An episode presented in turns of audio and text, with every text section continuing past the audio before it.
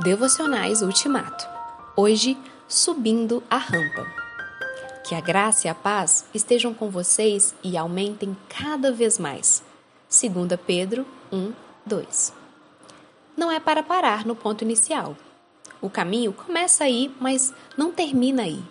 Depois do primeiro degrau, há o segundo, o terceiro, o quarto, o quinto e outros degraus. Se há degraus, é porque há escada. Se há escada, é porque há um topo mais em cima. Entre o conhecimento e o pleno conhecimento, entre a justificação e a glorificação, entre a posse do Espírito e a plenitude do Espírito, há um caminho a percorrer, há uma rampa para subir.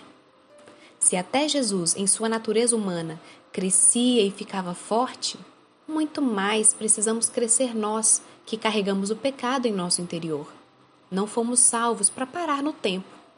Não fomos agraciados por Deus para sermos uma eterna criança em Cristo, alimentando-nos só com leite e permanecendo no berço a vida inteira. A ignorância das, das Escrituras precisa diminuir, a incredulidade precisa diminuir, o medo precisa diminuir, a ansiedade precisa diminuir, o pecado precisa diminuir o orgulho precisa diminuir, o egocentrismo precisa diminuir.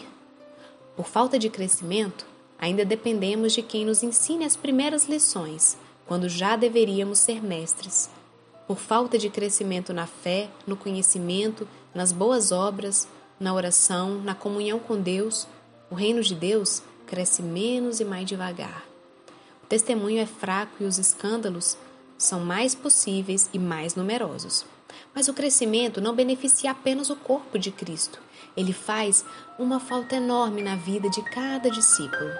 Há privilégios e bênçãos que só alcançaremos com a maturidade.